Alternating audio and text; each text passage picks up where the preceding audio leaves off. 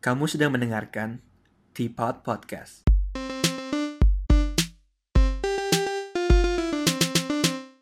Hello, welcome back to Teapot.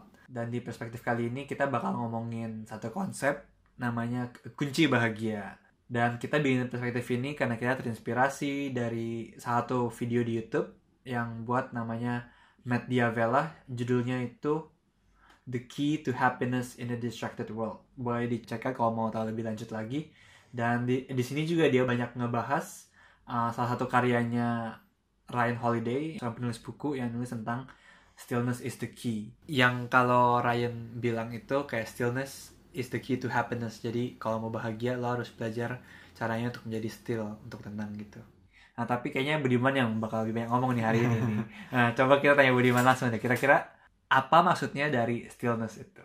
Nah, stillness itu kalau menurut kamus artinya a state of freedom from storm of disturbance. Jadi maksudnya itu keadaan atau kondisi di mana lo tuh merasa damai dan pikiran lo tuh nggak terkacaukan oleh hal-hal lain gitulah. Nah itu bukan berarti lo nggak ngapa-ngapain, bukan bukan berarti lo hidup lo sendiri nggak ada masalah, tapi lebih kayak em, walaupun ada masalah apa pun, lo tetap punya kedamaian dalam hidup lo. Oh, iya. jadi bukannya orang orang yang nganggur doang ya, Hmm, bukan bisa yang stillness gitu ya. Iya, iya. Terus balik ke topik kita lagi. Nah, jadi apa nih kunci dari bahagia itu? Hmm, ada dua hal yang mau gue omongin. Yang pertama, kita harus sadar kalau misalnya sumber dari kebahagiaan itu adalah diri kita sendiri. Hmm. Kita nggak bisa kontrol orang lain buat em, apa yang mereka pikir, buat apa yang mereka perbuat. Mungkin kadang kita pernah kayak em, ngelakuin hal sesuatu yang tujuannya supaya kita dihormatin orang lain, atau kita beli barang-barang yang mahal supaya orang lain kayak ngerasa, oh gila orang ini Tajir, tajir gitu ya kayak biar orang kayak respect kita. Dan Terus- ataupun mencoba melakukan hal apa pun supaya orang tua kita bangga. Ah, tapi padahal belum tentu semuanya itu bakal tercapai. Soalnya kita cuma bisa kontrol diri kita sendiri. Dan kalaupun akhirnya kita dapat respect respect yang kita mau belum tentu akhirnya kita ngerasa senang karena nggak ada siapa pun yang bisa bikin kita feel good about ourselves kalau kita sendiri aja nggak feel good about ourselves gitu hmm. Nah, jadi daripada fokus cari kebahagiaan dari orang lain, kita harus coba cari cara buat bahagiin, bahagiain diri kita sendiri tanpa bantuan eksternal. Jadi buat recap, hal pertama dari kunci kebahagiaan itu sadar kalau sumber dari kebahagiaan itu diri kita sendiri. Lakuin hal-hal yang lu suka dan jangan lakuin sesuatu cuma karena lu mau buat orang lain bangga, tapi kalau lu sendiri pun nggak suka. Nah, yang kedua, adalah tentang um, tuntasin masalah sampai ke akar ya. Jadi kalau lu ada masalah, lu jangan cuma ngindarin itu dan berharap hal itu bakal selesai sendiri. Em, misalnya, pasti gue ngerasa lu semua pasti pernah denger orang ngomong kayak, oh gue nggak suka nih sama kerjaan gue, andai aja gue bisa jalan-jalan ke luar negeri. Nah, pas gue denger hal kayak gini, gue ngerasa kayak, ya mungkin orang itu bisa aja seneng pas jalan-jalan, tapi pas akhirnya dia balik ke rutinitas, kerja lagi dia bakal ngerasain hal-hal yang dia rasain sebelumnya.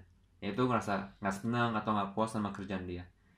Nah, padahal di situasi ini gue ngerasa ada dua hal yang bisa dila- dilakuin.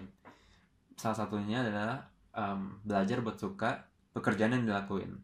Atau yang kedua, dia harus coba cari pekerjaan yang dia suka. Bener banget sih gue setuju sama lo kayak misalnya kita mau coba senengin orang lain bahkan orang-orang yang udah terkenal pun yang mereka coba nyenengin orang-orang lain fans-fansnya segala mereka pun nggak bisa nyenengin semua orang pasti masih ada aja yang orang nggak suka sama mereka gitu kan kalau misalnya mereka menjabat di politik misalnya Mm-mm. walaupun banyak fansnya tapi pasti juga kayak kalau bikin suatu ke- kebijakan nggak mungkin semua orang bisa senang jadi Hmm. kayak ya itu it's an impossible task menurut gue dan ya iya. Yang kedua gue setuju banget. Kayak kalau ada masalah mesti diterusin dari akarnya. Kalau tadi kata lu kan jalan-jalan itu akhirnya sebaik-baiknya itu cu- cuma jadi escape gitu kan. Mm-mm, jadi pelarian gitu. Iya, jadi jadi jadi escape doang. Tapi ke Indian lu bakal harus balik ngadepin masa lalu lagi. Mm-mm. dan makanya kalau misalnya begitu lu nggak bakal pernah ngerasa bahagia. Itu cuma kebahagiaannya bahkan pas lagi liburan pun ntar pas, pas sudah mau balik kayak aduh gue harus balik lagi kerja Ya, lagi bener. nih. Sering aduh gue harus begini nih. Hmm. aduh besok besok gue udah balik kerja lagi. Nah makanya jadi kayak sampai lu nyelesain akar permasalahannya lu gak bakal pernah ngerasa bahagia gitu. nah tadi kan kita ngebahas soal orang cari kebahagiaan dari faktor eksternal. Nah sekarang gue mau tahu pendapat lu juga nih soal misalnya ada orang yang udah tahu dia mau bahagiain dirinya sendiri tapi dia itu menggunakan sebuah alat ukur kayak target, Mhm. goals atau mikir kayak oh kalau misalnya gue udah achieve sesuatu nih gue baru bakal bisa bahagia. Selama gue belum achieve ini gue gak bisa bahagia gitu. Misalnya kayak oh gue mau beli mobil Tesla misalnya. Oh. ntar ntar ntar pas gue ada mobil Tesla gue bakal bahagia nih. Tapi sebelum mencapai itu gue gak bakal bahagia gitu. Nah kalau menurut lu gimana? Oh, ya ini salah satu konsep yang salah menurut gua. Karena kesenangan tuh bukan diraih kayak penghargaan. hmm. Jadi lu nggak bisa hanya satu kali.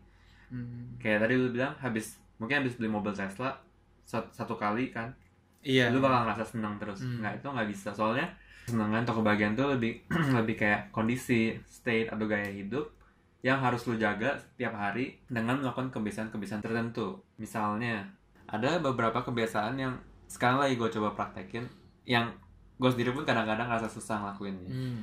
Salah satunya itu misalnya jangan banding-bandingin diri sendiri sama orang lain. Misalnya kita ngerasa orang lain tuh hebat banget, jauh lebih hebat dari lu dan itu akhirnya buat lu down, buat lu nggak seneng gitu. Ini kayak hal yang harus lu hindarin. Karena semua orang tuh punya kelebihan dan kekurangannya sendiri. Hmm. Jadi kita harus sadar kalau kehidupan tuh perlombaan antara diri kita dan diri kita sendiri. dilari sendiri gitu Ya kita gak usah bandingin diri kita sama orang lain. Dan kita hanya cuma perlu fokus jadi the better version of ourselves. Hmm. Hmm. Dan kita boleh bandingin orang lain kalau misalnya itu buat jadiin motivasi. Yang penting jangan sampai buat um, banding perbandingan tuh jadi hal yang bikin kita jatuh. itu bener banget sih gue kadang dulu pas nonton World Cup aja pas Mhm. 2016 eh berapa emang baru 18 ya Ya, dari 18 Mbappe yang orang Prancis dia Oh, iya. dia umur 19 udah golin buat timnas Prancis di final menangin World Cup. Oh, terus gue kayak mikir gue umur 19 ngapain nih jadi kayak maksudnya itu kan sebuah alat ukur yang gak realistis kayak Hmm. soalnya dia profesinya beda dan yang dan lain sebagainya. Ta- tapi ya kalau misalnya lu banding bandingkan diri lu terus sama seorang superstar yang udah umurnya baru 19 dan lain sebagainya lu nggak bakal bisa ngerasa bahagia dan kayak kata lu lu nggak bakal bisa jadi the best version of yourself. Karena lu selalu kayak oh gue nggak cukup gue nggak cukup. Terus Hmm. gitu kan. Benar benar. Jadi jangan fokus sama orang lain, fokus Iya. sama diri sendiri. benar benar Terus em, satu hal hal lain yang gue coba praktekin tuh berhenti nyesel tentang hal-hal yang masa lalu. Nyesel di sini maksud gue nyesel secara berlebihan karena ya mungkin aja lu kadang kecewa sama diri lu. Kenapa lu ngelakuin hal ini di masa lalu? Tapi pada akhirnya kalau lu cuma habisin waktu lu cuma buat nyesel terus-terusan, lu nggak bakal melakukan em, lu nggak bakal bisa bertumbuh, lu nggak bakal bisa bikin diri lu makin maju. Dan satu hal di, satu sisi bukan hanya masa lalu tentang masa depan lu nggak boleh kha- khawatir berlebihan. Karena hari hari esok dia tuh ada kekhawatirannya sendiri. Jadi lu cukup fokus sama saat ini. Karena hal-hal yang bisa lu lakuin itu cuma hal-hal yang terjadi di detik ini dan di saat ini. Jadi cukup fokus sama hal-hal di masa ini dan yang terakhir adalah em, buat selalu bersyukur sama apa pun yang lu punya. Walaupun tadi di poin pertama gue bilang kita harus be the better version of ourselves jadi kita berusaha jadi yang lebih baik tiap harinya. Tapi kita juga tetap harus bersyukur sama apa yang kita punya. Hmm. jangan sampai cuma karena kita pengen jadi lebih baik tiap hari kita jadi nggak pernah puas sama diri kita sendiri. Yang akhirnya bikin kita nggak bahagia good point juga tuh. Yang tentang masa lalu bahkan kalau masih inget gue kan orangnya lumayan overthink. Hmm. inget kalau zaman zaman lo kita masih apa ulangan umum tuh exam. Ya. kadang kalau kita ngejawab salah sedikit aja terus habis itu pas, pas pulang kepikiran aduh kok salah ya? Terus jadi kayak pikiran terus kadang bisa sambil mandi masih kepikiran kenapa tadi gue jawab yang ini apa itu padahal kayak lu udah gak bisa lakuin apa-apa buat itu dan yang bisa lakuin ya fo- fokus ke exam berikutnya gitu kan. Hmm, bener. Nah, tapi kadang kenapa kita masih uh, terlalu caught up in the past gitu. Jadi, jadi iya, itu make sense banget sih. ya emang itu hal yang susah banget buat dilakuin nah kayak gitu juga tuh orang kadang kayak misalnya mereka trying to be better trying to be better Mhm. mereka coba set goals misalnya oh gue pengen punya ini dan setelah punya itu oh ternyata kadang sering kali tuh kalau lu punya goals dan lu ca- capai itu Mm-mm. kadang-kadang lu ngerasa gak sih kayak nggak se seneng yang lu pikirin misalnya Hmm, hmm. misalnya lu pengen dapat apa nih lu kayak oh kalau gue dapet itu gue bakal seneng banget nih gila tapi pas dapet itu kadang-kadang oh ternyata nggak nggak seneng yang yang, yang gue kira Mm-mm. dan akhirnya lu terus mencari yang lebih cari yang lebih tanpa lu menikmati prosesnya sampai akhirnya lu nggak Hmm. bahagia sendiri gitu Ini terlalu fokus sama goalnya doang, bukan goal sama doang. prosesnya. sama prosesnya doang. Hmm. Oke, ini lumayan asik juga kita ngomongin hal yang abstrak gini ya. nah, jadi sebelum kita tutup nih, kira-kira lu ada takeaway atau pesan apa ya yang pengen lu sampaikan? Ya kayaknya gue cuma mau summarize aja hal-hal yang udah gue sebutin. Kayak yang tadi pertama, fokus sama diri sendiri. Karena kebahagiaan dat- sumbernya dari diri kita sendiri. Yang kedua, kalau ada masalah, tuntasin sampai ke akarnya. Terus, dan yang ketiga, kebahagiaan tuh bukan sesuatu yang lo capai sekali, tapi itu suatu gaya hidup yang harus lo selalu jaga. Supaya akhirnya lo ngerasa senang.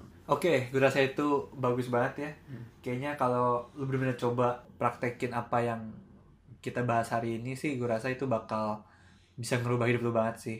Kita lagi coba juga ya, mau coba ngelakuin hal ini. Hmm. Tapi emang kadang-kadang kan emang susah juga ngelakuin.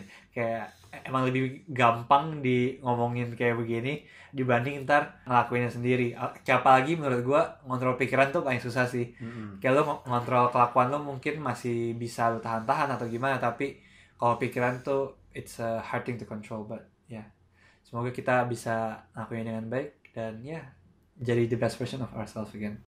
Oke di sini aja dulu. Sampai jumpa minggu depan bye Bye.